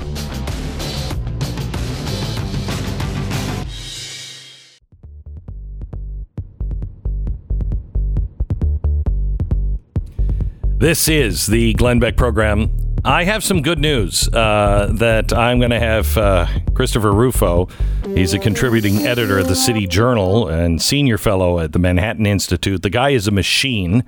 Uh, he is really the the guy who first really started to expose critical race theory being taught everywhere. I think it started in Seattle. I think is the first time I saw it. Um, and then has been chasing it and uh, has some, uh, I think, some things that are coming that are very exciting. Uh, people are starting to stand up. And in fact, there's one major corporation that just kind of pulled back a little bit, which was a little surprising. Christopher Rufo is with us now. Hi, Christopher. How are you? I'm very well. Good to be with you. Thank you. So let's start with Disney this week. Uh, we found out through you that they were they were putting everybody through this critical race training, and it was pretty horrifying. Yeah, it, it was. It was really shocking. I had multiple sources within Disney uh, leak me these documents as whistleblowers, and uh, Disney was saying that America was founded on systemic racism. It was telling employees that they had to listen to their black colleagues and not question their lived experience. Uh, it was also recommending resources where employees could take a white privilege checklist to see exactly how much white privilege they have. Uh, and it only got worse from there as things delved into politics. They linked employees to a resource that said uh, that they should defund the police, decolonize their bookshelves, uh, and join a local, quote, white space, uh, whatever that might be. So Disney issued a statement to your release of their documents and said these internal documents are being deliberately distorted as reflective of company policy, when in fact their purpose was to allow diversity of thought and discussion on incredibly complex and challenging issues of race. I know it's hard to keep a straight face even reading this. Um, Yeah, the it- Disney it's brand like, has a like long. a press release from the Soviet Union. I mean, it really is. I mean, it's just breathtaking, and it's and it's and it's just pathetic attempt to deflect. But uh, the fact is, is that they confirmed that the documents were authentic. I posted the entire documents in full, so can't be distorted. Uh, and then the real switch was the, the real funny thing is they said, well. You know, we love inclusivity. We've directed films like Moana and Black Panther. Um, I mean, it really is that I have black friends defense. It's like, Yeah. no, we're not racist. We have, uh, we made Black Panther is one of our best films. I mean, right. you could see the corporate PR office just imploding in on itself. It was pretty beautiful sight. Yeah, I will say, Chris, though they they accuse you of intentionally misrepresenting these documents. I mean, you did post them all, but they said you intentionally were misleading people. Yeah, I mean, you know, that seems to be the go-to move. When you get caught with your pants down, you have to point your finger at the person uh, who's there. So, you know, they claim that I distorted them. Uh, you know, that's categorically false. I posted the entire set of documents. I did direct quotes. I posted contextual screenshots. And then the real tell, the real proof uh, and vindication for my reporting is that within 24 hours of, of making this press release, Disney deleted the entire diversity and inclusion program from their internal website. Um, so if they were so proud of these documents, if they felt like they wanted to stand by them, uh, they wouldn't have deleted them. Uh, and I think that's the ultimate vindication of my reporting. Well, pardon their pixie dust. Um, let me uh, let me ask you: Do you think this is? I don't know if you saw that report from was it Oklahoma? Uh, one of the teachers that uh, was very upset at Chris, critical race theory being banned, and she said, "I'm going to teach it anyway. I don't really care. Uh, I'll find my own way to do it." Is do you think that's what's happening, or do you think they actually got enough pushback on this to go, "Wait, we shouldn't maybe go there"? Yeah, it, it, it's hard to tell. Time time will show us exactly where, but um, it's possible that it will come back. But I can I, I can say with a high degree of confidence that it's not going to come back in the same form. And what I think the dynamic that I'm hoping to create uh, can do is that when we expose these programs, which are not diversity training programs, they're political indoctrination programs, we raise the cost on these major companies. And and if they are getting pushback, if they're getting blowback, if they're getting heat for these things, it gives corporate executives, who in many cases probably don't even want to do this stuff, it gives them an easy out to cancel them, to reduce them, to limit them, to restrict them. And that's really the name of the game. We need to shift the incentives so corporations now pay a price for promoting these programs. Uh, and, and then it gives the reasonable and rational executives who want to just focus on business, it gives them an exit ramp that they can say, well, you know, this totally blew up. We need to we need to totally rethink this program. We've seen it with Coca-Cola. We've seen it with Disney. We've seen it with Coinbase. Uh, we've seen it with Shopify. A lot of companies are now starting uh, to reverse course on some of these most destructive programs. And, but I do wonder if it's a smokescreen. I mean, you know, uh, Common Core came back to many states just under a different name. Uh, you know, we have to be vigilant because they're shapeshifters. They really are shapeshifters. Um, what are you seeing in uh, in the future? What are you seeing? I mean, I'm uh, I'm just going to come right out straight and ask you. I have heard that there are some things on the horizon uh, that people are mobilizing with, and there is dramatic pushback coming. Is that you care to comment on any of that? Yeah, I, I think that's absolutely right. I, I, without revealing too many details, uh, I'm planning on continuing this series on woke capital. I have a number of major Fortune 100 companies in my crosshairs. That reporting will be coming out over the next few months. Uh, and then also, you know, Republican congressional leaders, uh, leaders in the Senate, uh, leaders in uh, the state legislatures, and then also state attorneys general are all starting to really mobilize on this issue. Uh, they realize that 70 to 80 percent of the American public rejects critical race theory in the classroom, Right. rejects critical race theory uh, in the workplace. So this is a very much a winning issue, and I'm starting to see all of the pieces come together uh, to build this great uh, this great machine to start fighting back. So have you seen because the the polls show that it's really only the uber liberal white uh, Democrats that are for this. A lot most Democrats aren't even for this. Um, are you seeing them stand up, or is it just kind of I'm not for it, but I'm not going to say anything? Oh, I, I've sensed a, a complete shift in momentum, especially uh, within you know, elite institutions, corporations, private schools, uh, public schools, agencies. Um, what's happening is that the, the, the more that people stand up against this, it reduces the cost for others to stand up against it. So we have very courageous parents in Loudoun County, Virginia, Fairfax, Virginia, Cupertino, California, Springfield, Missouri, uh, Buffalo, New York is, is starting to happen, where parents and families are starting to push back, uh, and then they're giving, uh, they're they're clearing out the way so people don't have to be scared. And I think that's really the ultimate problem that we're facing that we need to solve is that people are terrified of speaking out against this stuff, even if they don't believe in it. And and you know, as you said, the evidence is, is in. Most Americans don't believe in this. Most Democrats don't believe in this, and most racial minorities don't believe in this. So we have to take the initiative to break through that wall of fear that people have of speaking out. And once we do that, uh, we can go on pure offense. Christopher, thank you so much for all the work you do. I appreciate it. Thanks for being on the program. Thank you. You bet. You know, I'm reading this uh, book uh, right now. I think it's "Daughter of the of the Reich" or something. It was a New York Times bestseller a couple of years ago. I was in an airport, needed something to read. I pulled that out, and um, uh, I just I just read one of the chapters uh, last night, and it was these uh, these kids in school, and the teacher has been dismissed, um, Jewish teacher, and a new teacher comes in. And uh, he says, You and you, come up to the front. And they're both Jewish students. And the class likes them. And, you know, the main character of the book is friends. And she just can't understand how, first of all, the guy she likes, who's blonde and blue eyed, is Jewish. She's like, That's a mistake. Um, and her father is an SS guy. And uh, uh, they start, he takes out the calipers and he says, Look at her eyes. See how eyes her eyes are set so close? That's the sign of a shifty Jew. And starts to measure her and talk about all these things as if she was an animal not there and just uh, says horrible things about her. And then goes to the guy and does the same thing. And it's interesting because in the in the book at least, the kids are whispering to each other, "Okay, enough," cuz you see the girl start to cry. And at first they just kind of put up with it and then they they start saying, "Okay, you've made your point, move on." Um, and he doesn't. He keeps going. And the main character says, I stood up and screamed, Stop.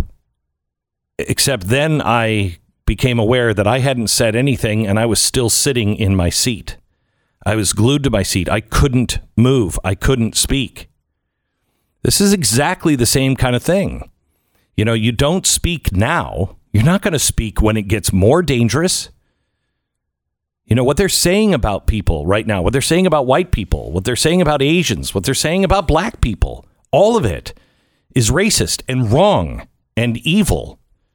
And if you're not willing to stand up, especially in school, if our kids aren't willing to, uh, you know, uh, uh, speak out in school, a, an institution you and I are paying for, an institution, if they're going to the university that they or you are paying for, you think they're going to have the courage to stand up when their paycheck is online? Nobody's it's it's unreasonable. It's unreasonable to think that you're going to suddenly have the courage if things continue to go down this road. They're going to get worse and you're suddenly going to find the courage to stand.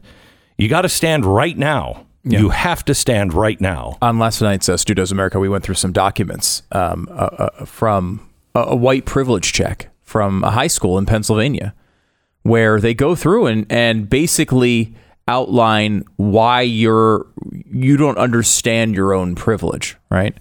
You know, um, are you able to uh, uh, to go shopping without being looked at, right? Like kind of some of that gets sort of in that standard way. Um, I, I can, if I wish, arrange to be in the company of people of my race most of the time. I thought that one was fascinating. So, yes or no, Glenn? Can you, if you wish, arrange to be in the company of people of your race most of the time? I could if I wanted to, yes. You could. If you wanted to, what would that make you? It would make you a racist. It would make you a racist, would it not? Mhm, yes. If you wanted to be in the company of your own race most of the time, Mm-hmm. that would make you just a freaking racist. And they act as if this is some privilege that poor black people can't quite get to because there's not enough black people around. Well, if a black person wants to spend all of his life with other black people, then he's thinking too much about race. Well, then that would be a an argument for, if that's true, an argument for segregation, which they are for now. Yes. That is I mean how when they argue outwardly for for segregation, when they ar- argue outwardly for discrimination, what do you think this is? Let me give you let me give you something we didn't get to today because I thought this just reminded me. You know you're on the wrong side. You know you're on the wrong side when you're coming after uh, Gal Gadot's uh, tweet Yeah. yesterday. Okay. Where she basically says you have the right, they have the right to defend themselves. Israel has a right to exist. Okay. Um, a Muslim actress, Veena Malik, uh, she she came out and she quoted. Uh, she said, um, "I would have killed all the Jews of the world, but I kept some to show the world why I killed them." Adolf Hitler. That was her tweet. You know you're you know you're on the wrong side hmm. when you're being told to deny everything that you taught you were taught was right and wrong and not from not from just your parents you might have had bad parents but everything everything good in society was teaching you all of the heroes of the past Martin Luther King when you're told, nope, everything they said, it's the exact opposite, you better stand up. You just better stand up. All right. Our sponsor this half hour is Patriot Mobile. How'd you like to get an amazing deal just for switching your phone service? You'll not only get an amazing deal, but you'll also do business with a company that shares your values at the same time. Sounds pretty good. Head on over to Patriot Mobile. If you switch today and bring your own phone, you're going to get 50% off your first two months plus a free Patriot starter kit. While you're there, enter to win the free phone and cellular service for life. All the details are available at patriotmobile.com slash Beck. Now, Patriot Mobile has the broadest nationwide coverage, uses the same towers as all the major carriers, so you get the same great service. Plus, they have plans that will fit any budget, including multi-line discounts. Switching is super easy. Just go to patriotmobile.com slash Beck or call their U.S.-based customer service, patriotmobile.com slash Beck or 972-PATRIOT, 972-PATRIOT or patriotmobile.com slash Beck. The Glenn Beck Program. This is the Glenn Beck program. Hey, so a new federal judge is uh, being interviewed, and things went well yesterday, wouldn't you say, Stu? I think so. Her Yeah. Mm-hmm. name is uh, Deborah Boardman. She's uh, supposed to serve as the federal district judge in Maryland and had an interesting exchange with Senator Kennedy. the rational basis test is. Do you know what the rational basis Thank you, test is? Senator Kennedy, for that question. Um, I understand that that is probably the first level of review in the constitutional question. Um, and certainly, if that matter were before me in a constitutional matter, I would research the law, including Supreme Court precedent, binding Fourth Circuit precedent, and I would apply it where applicable. What is it? Can you define the test for me? I cannot, sitting here right now, sir, So now you might not know what the rational basis test I is, don't. right? Um, it was uh, described by one expert as this is like asking a carpenter what a door is and them not being able to tell you. Should you hire that carpenter? Probably not. Probably not. Probably, Probably not. not. This is Okay. really basic, uh, important, and constitutional concept, which, by the way, is not really constitutional. But is she is she been impacted by racism in any way? But that's a great question. You know, you know, getting accurate answers is part of the white culture. I don't know if you know Exactly that. Mm-hmm. right. Thank you, Stu. Now you're getting it. Thank you. you. Podcast with Nikki Haley tonight. This is the Glenn Beck Program.